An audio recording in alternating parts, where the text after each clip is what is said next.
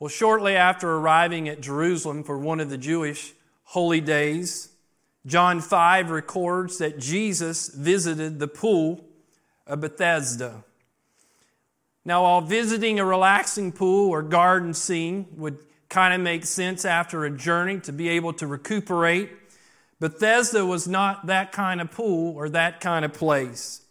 It was unique in that crowds of sick people, the lame, the blind, the paralyzed, lay all around this pool underneath the five column porches that surrounded it. The motive for why they would gather at this pool is found in John 5 and verse 4. The Bible says, For an angel went down at a certain time into the pool and stirred up the water. Then whoever stepped in first after the stirring of the water was made well of whatever disease he had. On this day, as Jesus surveys the crowd of sick people that are surrounding the pool, his attention is to focus solely on one man who is lying there. A man that Jesus supernaturally recognized as having suffered from a crippling disease for 38 years. Without fanfare, without even a common greeting. Jesus walked up to the man and, and asked what can appear to be an absurd question. He said, Do you want to be made well? But when we stop and read the story and, and closely examine what Jesus uh, is saying here and what he does with other cases where he is ministering to those suffering, there's no hidden rebuke in the question. Jesus isn't trying to do some kind of psychological analysis of this man. It's just a simple question that Jesus liked to ask people who were in need of a miracle. Do you want to be made well? Now, I'd like to think that I would have responded like blind Bartimaeus in Mark chapter 10. Yes, Lord, I want to be healed. Even if I was wrestling with doubts, I'd hope that I could at least respond like the father of the sick child in Mark 9 who said, Lord, I believe, but help my unbelief. And even if it was just a bad day and I was carnal, surely I would have at least declared, God, Jesus, you've got to be kidding me. I've been laying here for 38 years and you're asking me if I want to be healed? Yes, I want to be healed. But this man, on this day, offered none of the above responses. In John 5 and 7, he answered and said, Sir, I have no man to put me into the pool when the water is stirred up. But while I am coming, another steps down before me.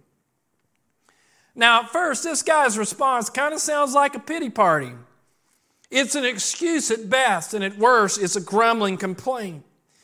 And yet, contained within this man's response was an expression of human persistence that attracted God and connected with God's plan.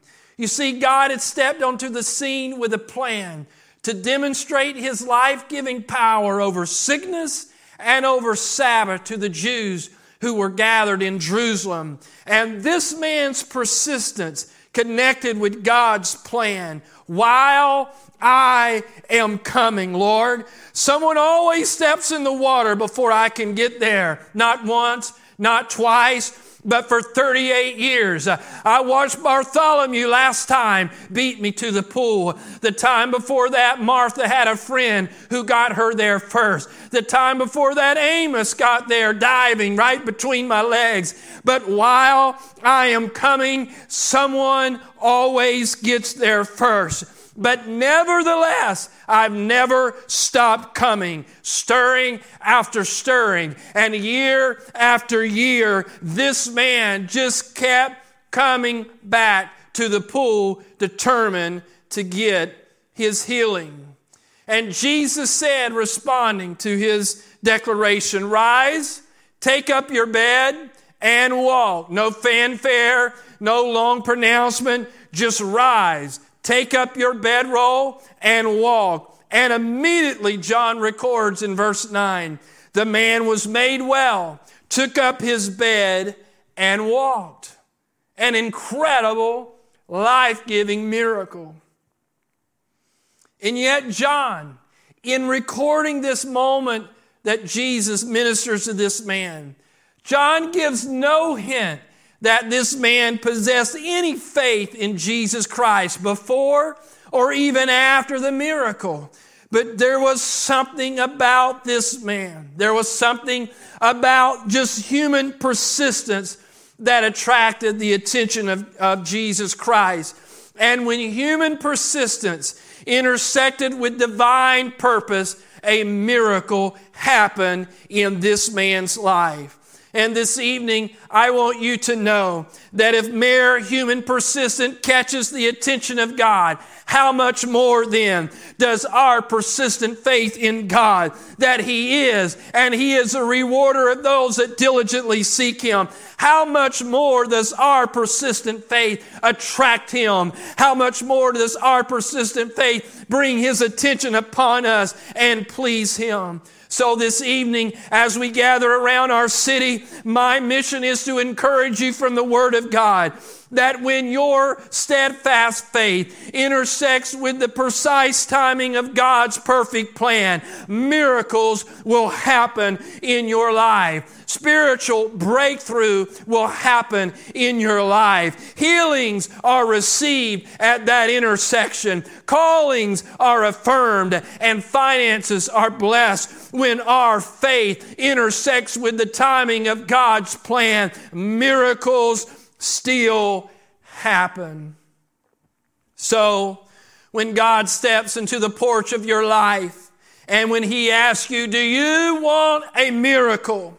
I pray that we can all respond, Yes, Lord, I believe, and yes, help my unbelief. But while I was coming, God, a lot has happened. While I've been coming, Lord, seasons have come and gone. While I've been coming, Lord, I've wrestled with some doubts.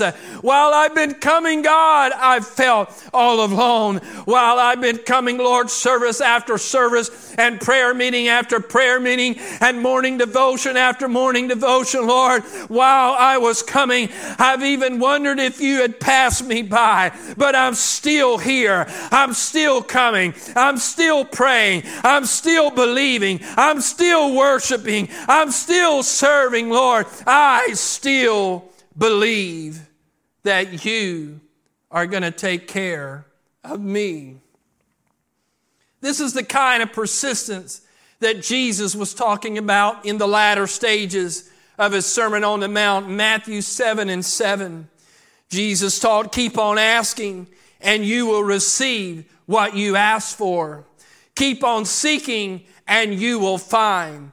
Keep on knocking and the door will be open to you. For everyone who asks receives, and everyone who seeks finds, and to everyone who knocks, the door will be open.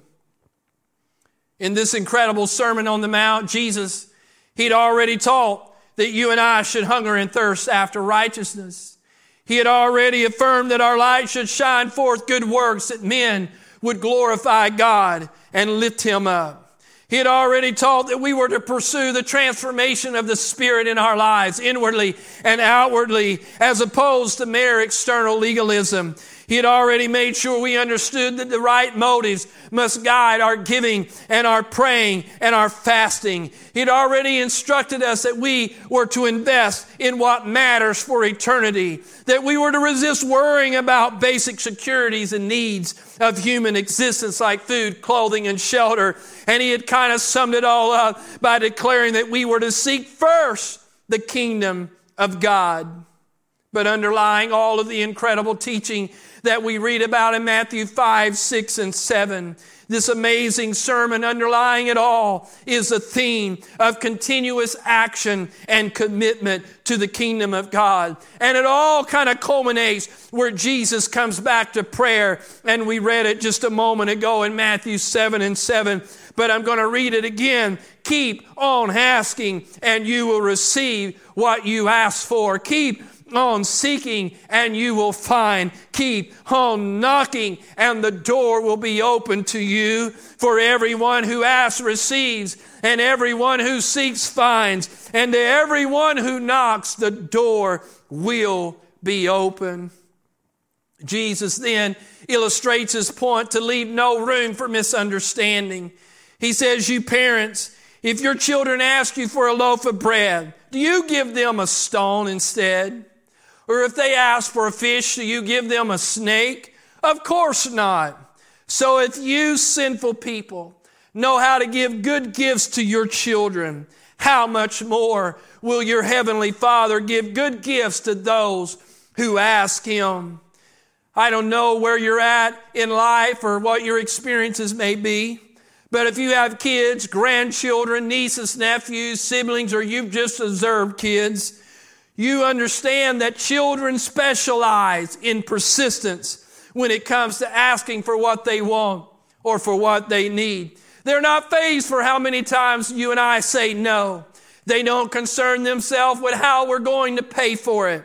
They just keep asking and asking and asking. My son Bronson has a doctorate degree in sweet, witty, persistent, always trying to figure out what angle he can take to present his appeal and hopefully obtain a successful answer that he desires. And that's exactly what Jesus is teaching you and I to do. And that's what he's trying to convey to us that in full submission to his will and in alignment to his purpose and plan, Jesus is saying, keep on asking, keep on seeking, and keep on knocking because God is for us. God is not against us. God is always with us. And when we just keep on keeping on, God says, we will receive, we will receive the answer and the miracle that we need. It's later in his ministry. Luke records it in Luke chapter 18. Jesus reminds his disciples yet again of the internal importance of persistent faith that we're talking about this evening. Luke 18 and 1, one day Jesus told his disciples a story to show that they should always pray and never give up. In verse 2, Jesus tells the story. There was a judge in a certain city who neither feared God nor cared for people. This guy was everything a judge should not be. I mean, this was a judge who undermined any hope of justice for those who would stand before him. Verse 3 then says, There was a widow of that city who came to him repeatedly saying, Give me justice in this dispute with my enemy. Now, this widow had absolutely no leverage. She should have had zero expectation of receiving justice. But hoping against all human hope, this widow just kept persisting in coming before the judge. And verse 4, Jesus continues the story and says, The judge ignored her for a while. We don't know how long. But finally, this judge said to himself, I don't fear God. I don't care about people, but this woman is driving me crazy. I am going to see that she gets justice because she is wearing me out with her constant request. Now, this story speaks for itself, but Jesus continued to hammer on home his point. For in verse 6, the Lord said, Learn a lesson from this unjust judge. Even he rendered a just decision in the end. So don't you think God will surely give justice to his chosen people who cry out to him day and night?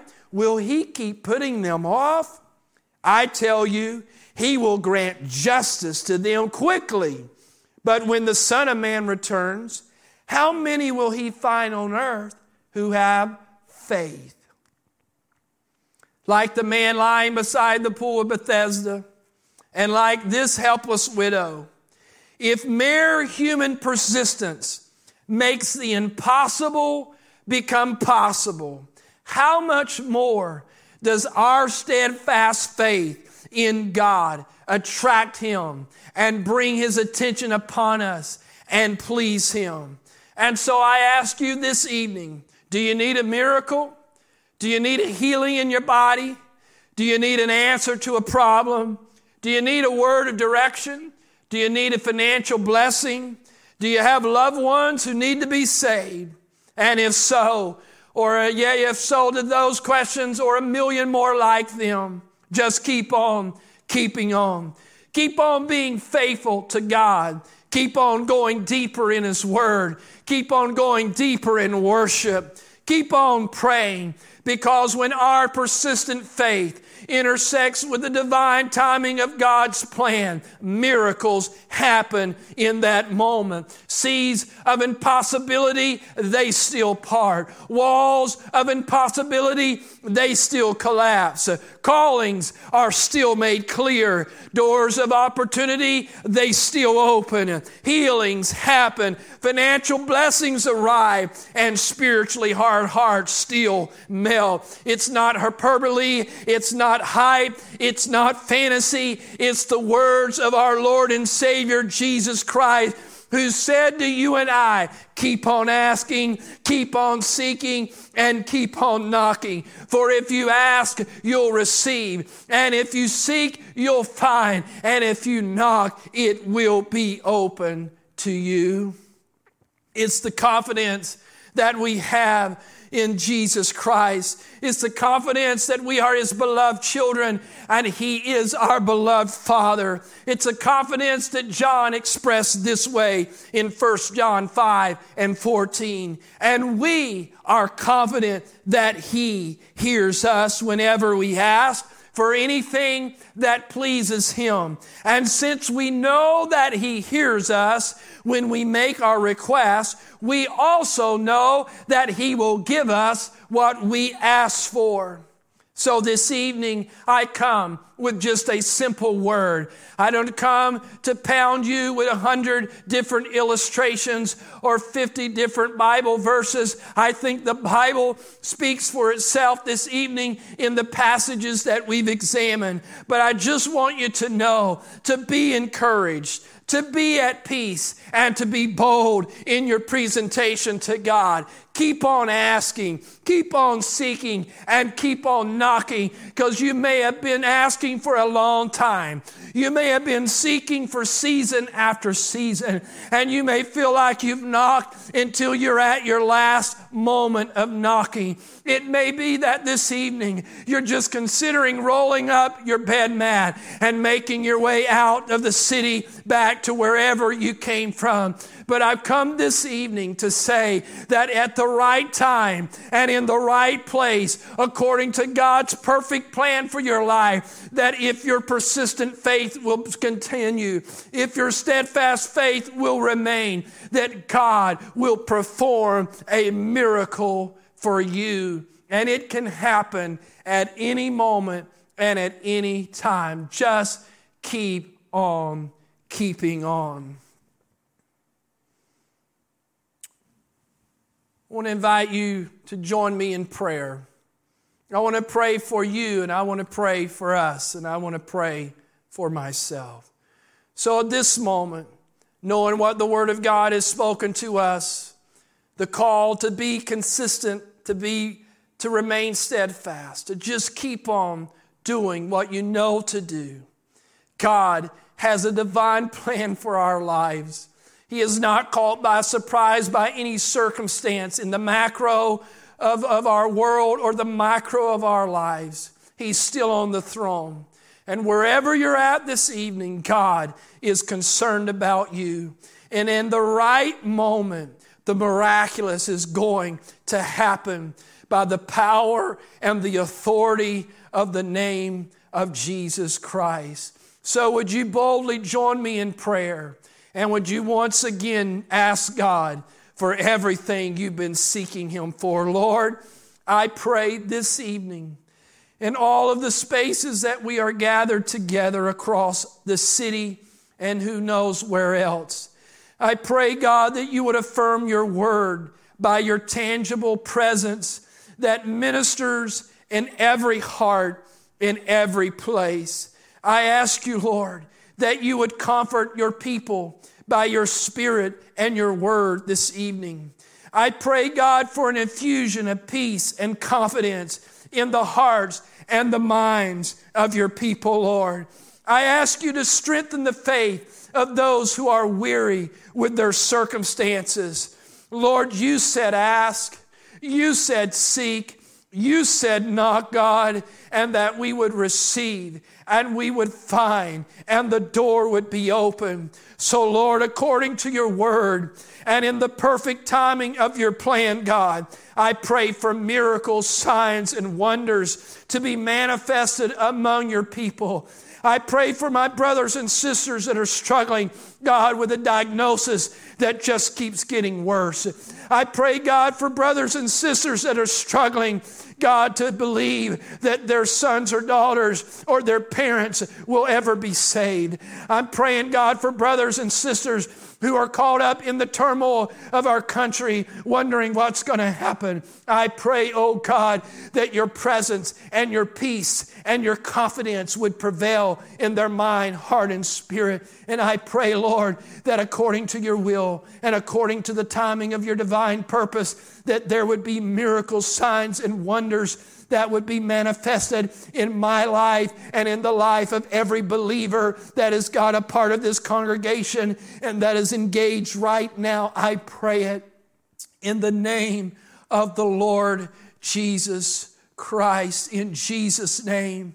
So, would you continue praying right where you're at in that space? Maybe you want to just take a moment and have a prayer meeting and say, God, I'm not going to deny I'm not going to pretend that I'm some dynamo of faith. God, I, I've struggled with doubts. I've wrestled with unbelief. I've felt hopeless and lonely, but I'm still here and I'm still coming and I'm still asking and I'm still seeking and I still have a measure of faith. And I believe that that's enough. And I'm believing for the miraculous in your life and in my life. In Jesus' name.